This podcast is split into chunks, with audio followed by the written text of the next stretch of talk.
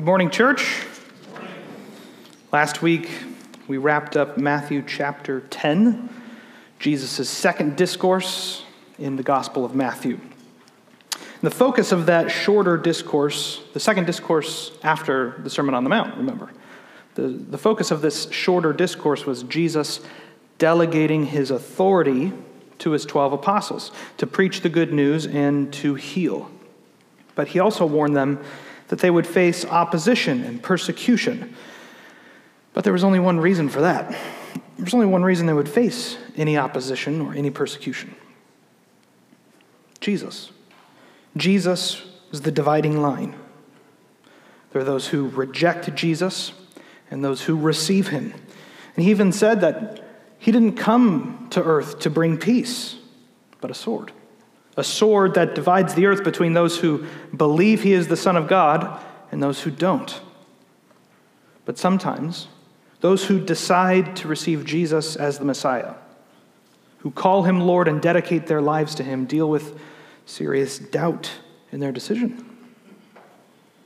Just because someone decides to follow Jesus, it doesn't mean it will be easy or that they'll never have any doubts, which is exactly what we see happen in our text today.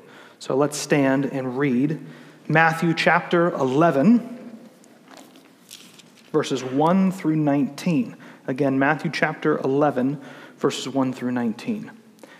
This is the word of the Lord. When Jesus had finished instructing his twelve disciples, he went down from there to teach and preach in their cities. Now, when John heard in prison about the deeds of the Christ, he sent word by his disciples and said to him, Are you the one who is to come, or shall we look for another? And Jesus answered them, Go and tell John what you hear and see. The blind receive their sight, and the lame walk. Lepers are cleansed, and the deaf hear. And the dead are raised up, and the poor have good news preached to them. And blessed is the one who is not offended by me. As they went away, Jesus began to speak to the crowds concerning John. What did you go out into the wilderness to see? A reed shaken by the wind? What then did you go out to see? A man dressed in soft clothing? Behold, those who wear soft clothing are in kings' houses. What then did you go out to see? A prophet? Yes. I tell you, and more than a prophet. This is he of whom it is written Behold, I send my messenger before your face, who will prepare your way before you. And truly, I say to you, among those born of women, there has arisen no one greater than John the Baptist. Yet the one who is least in the kingdom of heaven is greater than he. From the days of John the Baptist until now, the kingdom of heaven has suffered violence, and the violent take it by force. For all the prophets and the law prophesied until John. And if you're willing to accept it, he is Elijah who is to come. He who has ears to hear, let him hear. But to what shall I compare this generation? It is like children sitting in the marketplaces and calling to their playmates. We played the flute for you, and you did not dance. We sang a dirge, and you did not mourn. For John came neither eating nor drinking, and they said, He has a demon. The Son of Man came eating and drinking, and they said, Look at him, a glutton and a drunkard, a friend of tax collectors and sinners. Yet wisdom is justified by her deeds. Please be seated. Let's pray.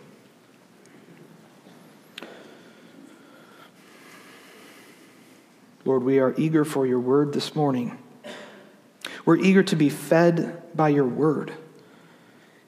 Lord, we, we pray that you would give us understanding now. We know that we have no understanding of your word apart from your spirit. So, Holy Spirit, we pray that you would move in us now to clearly perceive your word and understand it and apply it. Mold us and shape us by your word, Lord. Mold us and shape us into the image of Christ. In Jesus' name, amen. Now, Matthew doesn't tell us if the disciples ever actually leave to go on their mission. And he doesn't tell us if they ever get back from their mission and report to Jesus, but Mark and Luke do.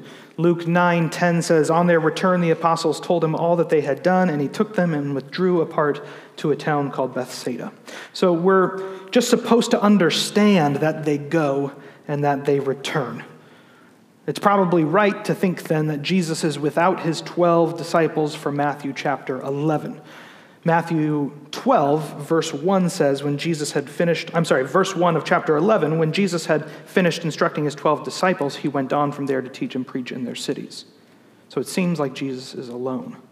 But the disciples are back with Jesus in chapter 12, verse 1.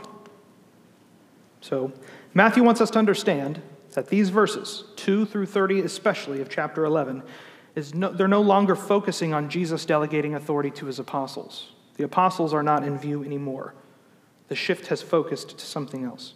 Whether they are with Jesus or not in this chapter doesn't really matter.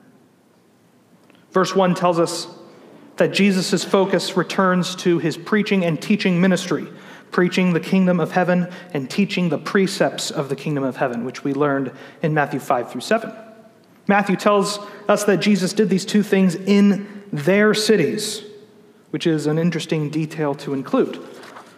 They aren't Jesus' cities anymore, even though he's from Galilee. Jesus is starting to distance, Matthew's starting to distance Jesus narratively from the region of Galilee, which will culminate in Jesus' pronouncement of judgment over these cities starting in verse 20. But we'll leave that for next week. This week is all about John the Baptist. So, three truths from Matthew 11, 1 through 19. Three propositional truths to believe by faith. First, Jesus is the Christ. While Jesus is doing his thing in Galilee, the narrative lens turns to John, who is imprisoned. And we'll learn in chapter 14 of Matthew that John was imprisoned by, by Herod Antipas because John denounced his marriage to Herod's wife, Herod's brother's wife. So Herod Antipas married his brother's wife. The last time we heard anything even remotely about John the Baptist was when some of his disciples approached him back in chapter 9, and there he was already in prison. So, if you would, turn with me to Matthew chapter 3, all the way back to Matthew chapter 3. It was January when we went through this chapter originally. So I want to, I want to reintroduce you to John for a moment from the Gospel of Matthew. Our text today is rooted in chapter 3. Notice a few things with me. Verse 2 tells us that John was preaching the exact same message that Jesus would later preach Repent, for the kingdom of heaven is at hand. John and Jesus are united in the message of the kingdom. Then Matthew tells us exactly who John is the voice of one crying in the wilderness, Prepare the way of the Lord, make his paths straight. So John and Jesus have the same message, and Jesus and John were both prophesied about. John fulfills a particular role in the coming kingdom of heaven. But then Matthew starts to describe John John looks and sounds much different than Jesus. He lived outside of the major population regions, verse 5. People had to go out to him in the wilderness, whereas Jesus went throughout all of their cities. He wore traditional clothes worn by a prophet that are supposed to stand out to us as marking him as different camel hair as a garment and a leather belt. And he ate a very slim diet of locusts and honey. And in that way, he was an ascetic hermit, which just means that he didn't really care for his body. In fact, he neglected his body for spiritual reasons. He lived out in the middle of nowhere. People had to come to see him. He dressed funny and he ate funny things. But when John starts to speak, it's with a harsh bent. The first thing Matthew records John saying is, You brood of vipers, to the Pharisees. So in John, we have a fiery, prophetic figure who lived in the wilderness as a hermit. And notice how he speaks of Jesus, the one who will come after him in verses 11 through 12 in chapter 3. I baptize you with water for repentance, but he who is coming after me is mightier than I, whose sandals I am not worthy to carry. He will baptize you with the Holy Spirit and fire.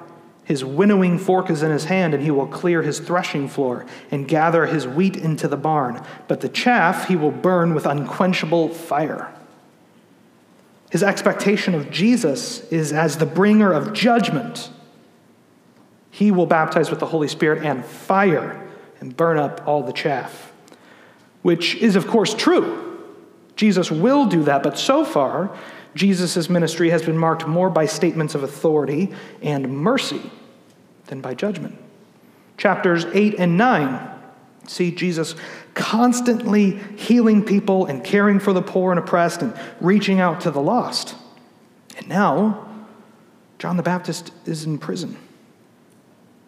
If Jesus is the bringer of divine judgment, if Jesus is the Davidic king that would reestablish the kingdom of Israel, in John's mind, then why is Jesus letting him stay in prison? Why isn't Jesus manifesting his kingdom right now? Why is he still preaching and teaching and healing? Shouldn't the revolution start soon? Shouldn't Jesus be separating the wheat from the chaff? Shouldn't he be clearing the threshing floor? The deeds that John is hearing about here in verse 2, back in chapter 11, aren't lining up with what he thought would happen on his timeline. So, if you are John the Baptist, how would you be feeling right now? Not very great. Locked in prison alone, unable to do what you are born to do, and unsure if Jesus really is the one you prepared the way for. And to John's credit, he doesn't let those doubts fester.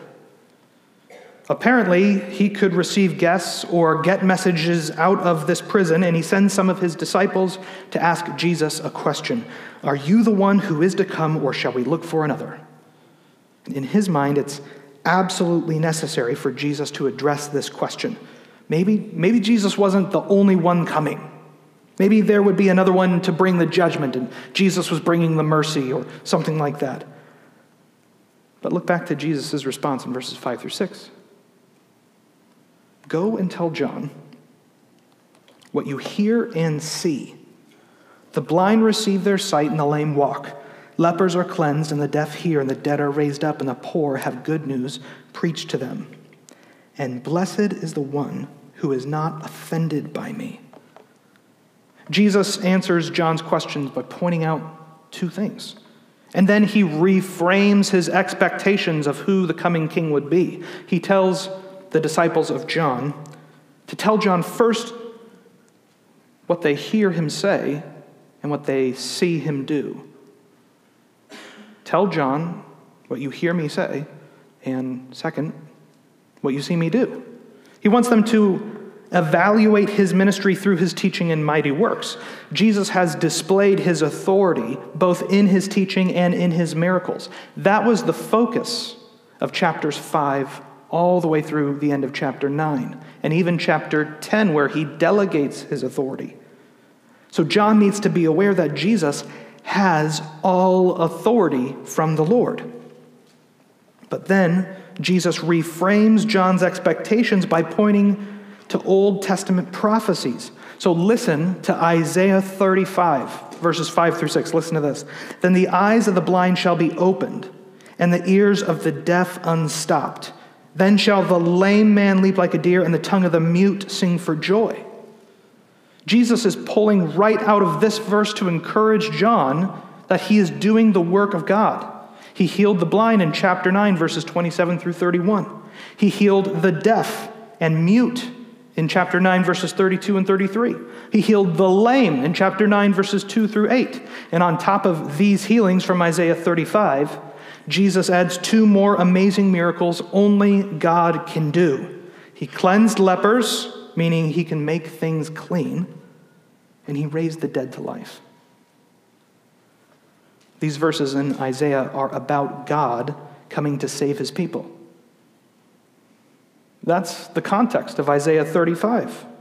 God coming down to save his people. Listen to verse 4 which goes into the verses we just read. Verse 4 says this Behold, your God will come with vengeance and the recompense of God.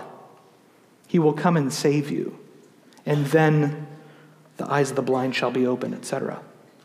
Jesus is saying that the work he is doing is the work that God does.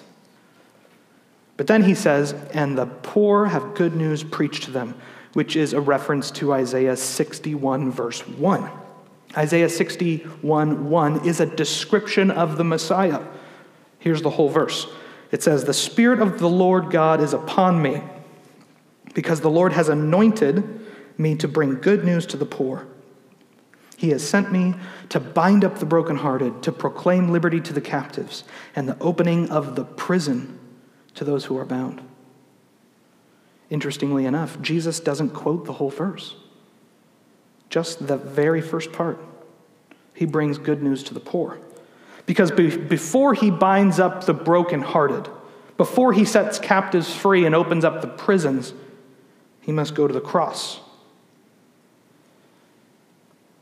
Those in literal prisons, like John himself, are not literally set free by Jesus in his first coming. Souls imprisoned by their sin are set free by the redeeming sacrifice of Jesus Christ. Jesus is retraining John's understanding here. He's teaching him that his first coming deals with the problem of sin and separation from God. And he ends his message to John with a beatitude. And blessed is the one who is not offended by me. Again, most likely that's a reference to the book of Isaiah. Speaking of God, it says, And he will become a sanctuary and a stone of offense and a rock of stumbling to both houses of Israel. So Jesus is warning John. He's warning him. He's saying, Trust me. Don't be tripped up by what you thought I would be. John is a prototype of the many who would find it hard to accept the way that Jesus was the Messiah. Many want to make Jesus something other than he is. John expected the bringer of judgment. Others wanted a revolutionary. Still others today expect Jesus to be like, like a non judgmental uncle or a tool to get what they want. Instead of wishing Jesus was one way or another, we need to love Jesus for who he is, for exactly how he revealed himself. Jesus is the Son of God, the Christ. And as we'll see next week, he is both the bringer of judgment and the one who offers an easy yoke. But Jesus is careful to show John that he is fulfilling prophecies made about the Messiah, even if they weren't the prophecies John expected him to fulfill right now. Undoubtedly, this information would have given John some peace in prison. We should all follow John's example here. When we aren't sure about something, when doubts arise in our hearts about the Lord, even though we love Jesus, we need to actively seek answers to those questions instead of suppressing them down. When we let doubts fester, when we let doubts fester, Satan can use them to bring the sin of unbelief. So instead of letting them fester, we need to seek God out in His Word. And we need to talk to knowledgeable Christians and we need to read from trusted sources. And we need to spend serious time in prayer. So let it never be said of Lake Morton Community Church that you were discouraged from seeking answers to hard questions. Amen? The first truth we learn from this text is this it's very simple Jesus is the Christ. Have no doubt about it. Even if he is the Christ in ways we wouldn't have expected, he is the Christ. Second, John is Elijah. In verse 7, we find out that there was a crowd hearing this discussion the whole time. So, as John's disciples head back to their teacher, Jesus turns to the crowds and he says, What did you go out into the wilderness to see? A reed shaken by the wind? What then did you go out to see? A man dressed in soft clothing? Behold, those who wear soft clothing are in kings' houses. what then did you go out to see? A prophet? Yes, I tell you, and more than a prophet. Excuse me. Jesus lists two things that John is not before he affirms what he actually is. He is not a reed shaken by the wind. The people did not go out into the wilderness to see the shrubbery. Even less did they go out to see a speaker who constantly changed his message for the crowd. And they did not go out to see a man dressed in soft clothing. John was not a man born in noble palaces. He wasn't some softy. He was a man dressed in the clothes of a prophet who spoke with a prophet's authority. He was austere, which is exactly Jesus' point. John was a prophet, and that's who the people went to see. But he was even more than a prophet, Jesus says. And then he quotes from Malachi chapter 3, verse 1. Behold, I send my messenger before your face who will prepare your way before you. John was the one who would prepare the way before the Messiah. He is more than a prophet because he was the direct herald of the coming king. It was John's privilege to introduce the world to Jesus. You want to hear an understatement? Jesus was a pretty smart guy. The crowds, after hearing John's questions, would have probably been perplexed. Is John the Baptist falling away from the movement? Does he not believe that Jesus is the Messiah anymore? So Jesus wants to remind the crowd of who John is. And all along, he's going to expand upon his role. Verse 11 Truly I say to you, among those born of women, there has arisen no one greater than John the Baptist. Don't make the mistake, Jesus says, of thinking that John is somehow less important now. In fact, Jesus says that John is the greatest man born of women. Of course, that simply means that John is the greatest human, which is quite a statement. If I asked you who the greatest human in the Bible was, besides Jesus, who would you say? Abraham? David? Moses? Jesus says John the Baptist is greater. Yet the one who is least in the kingdom of heaven is greater than he. Hmm. Jesus, of course, is the one who inaugurates the kingdom of heaven. So he is automatically greater than John, and he, he is the greatest in the kingdom of heaven, but even the least in the kingdom of heaven is greater than John. But you have some questions about that. Why isn't John considered in the kingdom? And what does it mean to be great or least in the kingdom? First, Jesus is making a historical statement here. He is defining eras. John is the last and greatest prophet that foretold of the kingdom of heaven in a long line. He is squarely in the category of those who came before the kingdom of heaven. Using Jesus' categories, we'll call that, that one, that category, those born of women. That's what Jesus references it as. John is the greatest born of women, meaning he has the most honor. He gets to direct, directly tell the world about Jesus. But those in the kingdom of heaven, the other category, they get to enjoy the life of Christ, both in his incarnation, like his disciples, and in the life of the church, like you we experience a greater privilege being in the kingdom than even John the Baptist, who got to tell the world about Jesus. This side of the empty tomb is the privileged position to be in. Those who have the least honor in the kingdom of heaven, those who least deserve in their minds to be in the kingdom of heaven because of all of their horrible sins, are greater than John the Baptist. The point is, it's better to be in the kingdom than out of it. It's better to be in the kingdom now than out of it. Now, that doesn't mean that John or many of the Old Testament figures that we love and adore and look up to are eternally out of the kingdom, but they certainly didn't get to experience it on earth like you do. That's a blessing, and it should make us pause and it should make us worship. We get to experience we get to experience the inbreaking of the kingdom of heaven on earth. And not just experience it, but participate in it. We get to participate in the expansion of Jesus' kingdom.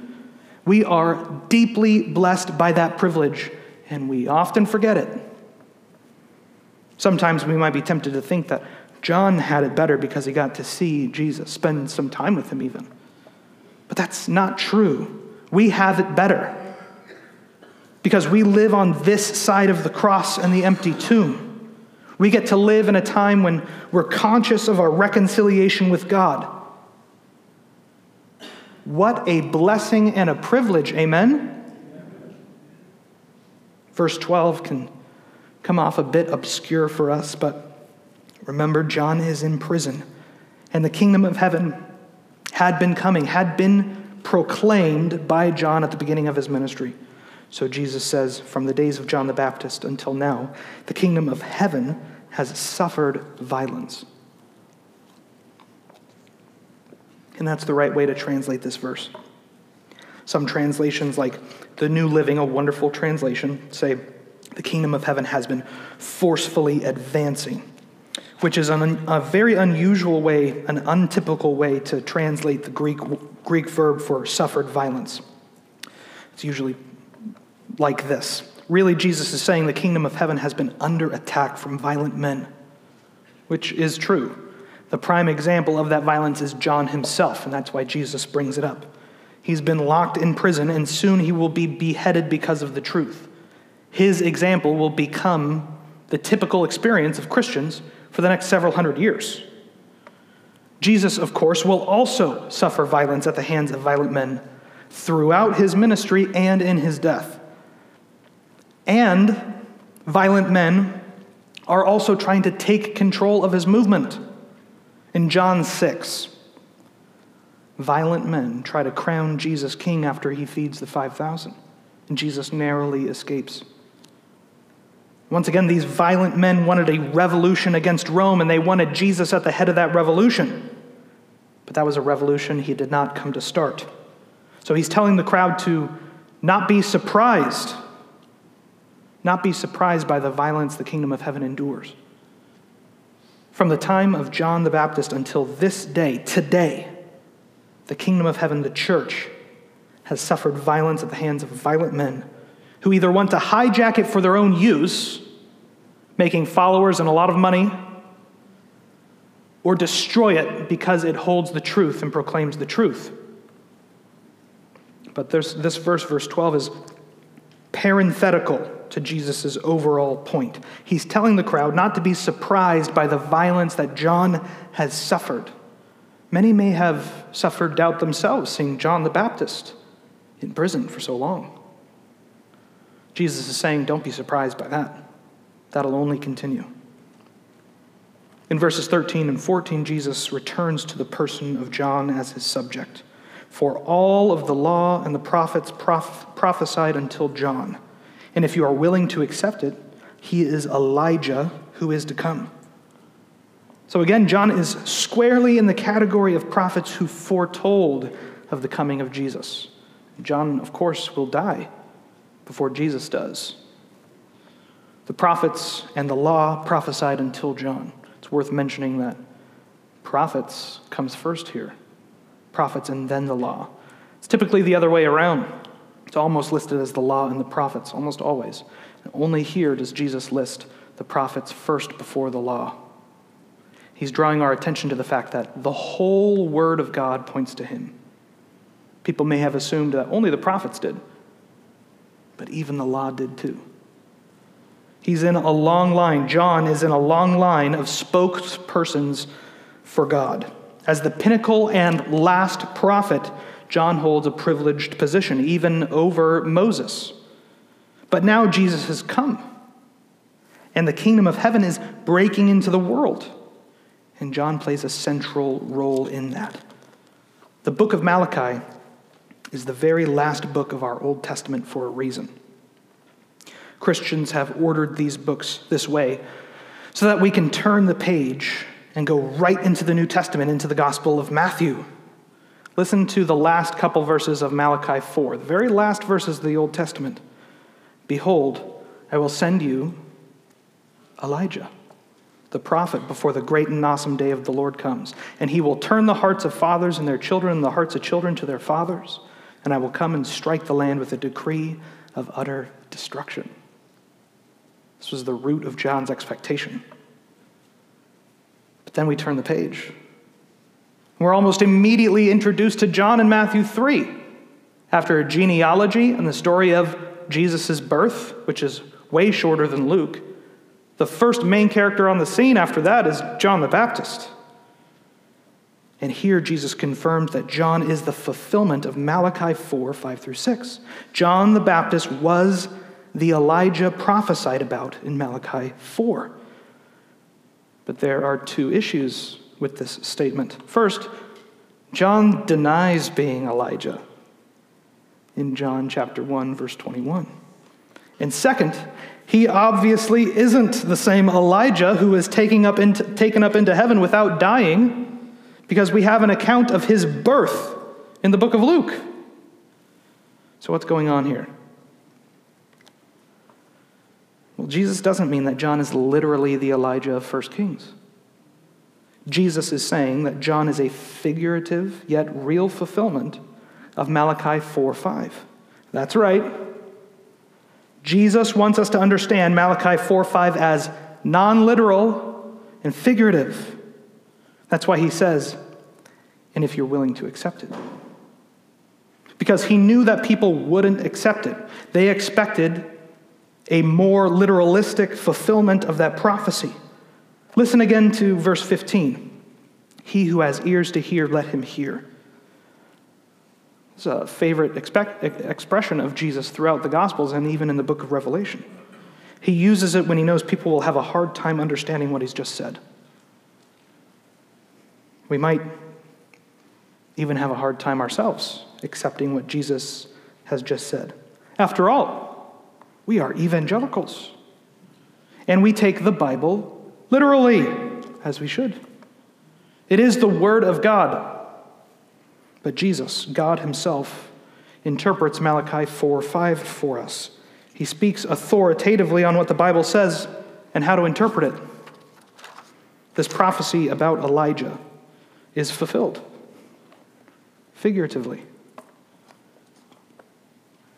We need to keep a humble view of our interpretation, especially our interpretation of prophecy and what we can expect in the future. Of course, we need to know our Bibles ideally front to back. And we, we need to read them really well and often. And we'll need to make interpretive decisions along the way. But we do this humbly and in utter reliance upon the Spirit. Amen? I've mentioned here before that there are certain interpretive tools that we can use in order to help here. Here are three. Three interpretive tools. First, when we're reading the Bible, we interpret Scripture referencing Scripture. Second, we don't interpret Scripture against Scripture. And third, we use clear Scripture to interpret unclear Scripture. Again, first, we interpret Scripture referencing other Scripture. We don't take Scripture out of context, we read it with the whole Bible, not just even the book that it's in or the chapter that it's in, but the whole Bible. How does the whole Bible talk about the topic we're reading? Second, we don't interpret Scripture against Scripture. We don't say, well, this says this here, this says that here, therefore this is a lie, or not true, or unoriginal, or something like that. We don't interpret Scripture against Scripture. And we use clear Scripture, third, clear Scripture to interpret unclear Scripture. For instance, our text today. When John says he is not Elijah, but Jesus says he is, how do we interpret that? Well, we conclude that John is not literally Elijah from 1 Kings, but we do conclude that Jesus understands him to fulfill that prophecy in a metaphorical or figurative way. The Bible doesn't contradict itself. We just fail to understand it. So when we read it, we come to it humbly, asking the Lord to give us wisdom, and we seek help in understanding from different sources. There have been over 2,000 years of Christian interpreters reading and writing this same Bible, reading about it and writing about it. So we have to seek out good thinkers, mature Christians, and use good Bible study aids. And we take John's example, just as John sought help to understand because this was an interpretive issue for him. Just as John sought to understand, so should we. John is Elijah. John is Elijah in the sense that he is the greatest prophet and mouthpiece of God, a fulfillment of the prophecy of Micah, Malachi 4 5. He pronounces judgment and he calls people to repentance. He is, Malachi chapter 3, he is the voice of one crying in the wilderness, prepare the way of the Lord, make his paths straight. When Jesus says, He who has ears to hear, let him hear, he is encouraging us not just to listen, but to comprehend.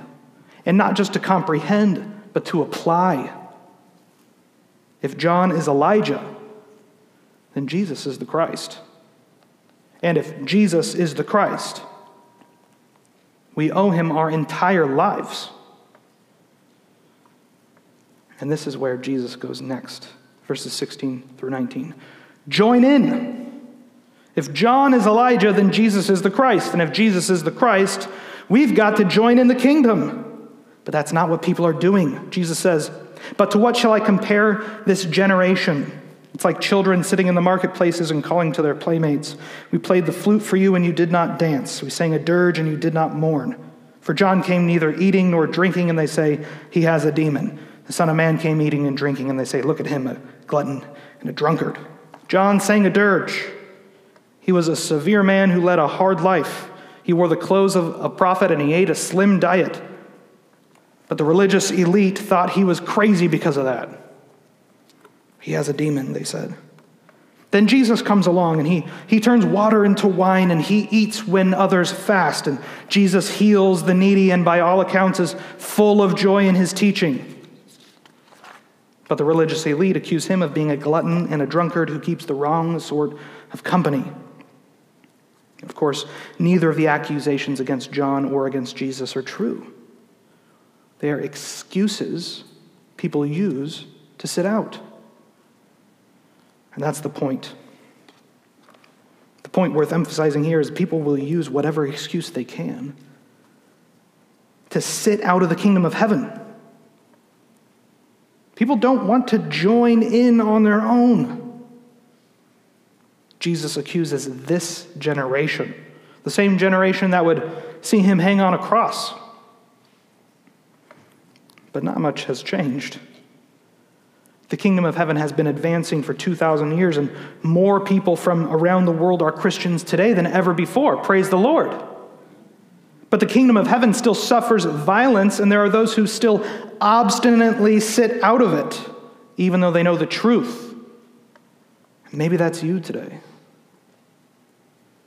Maybe you are sitting out of the game. Jesus wants you to join in John and Jesus are both proved to be wise in the end. Wisdom is justified by her deeds. The kingdom of heaven truly is at hand now. Their message of repentance and acceptance of the kingdom are still relevant for you today.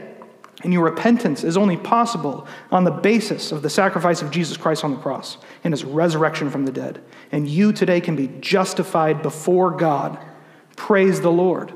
Join in and believe by faith. Don't sit out any longer. Let's pray.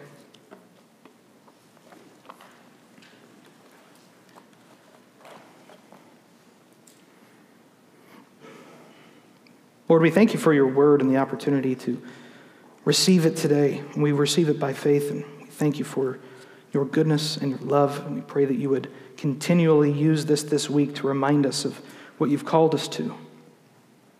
Lord, we need you now more than ever in our lives. We pray that we would constantly see the areas in our lives where we're turning away from you and repent of those things. Seek to know you for you as you've revealed yourself and not set our expectations upon you incorrectly. Lord, we worship you and we thank you because, Lord Jesus, you are the Christ, our only hope.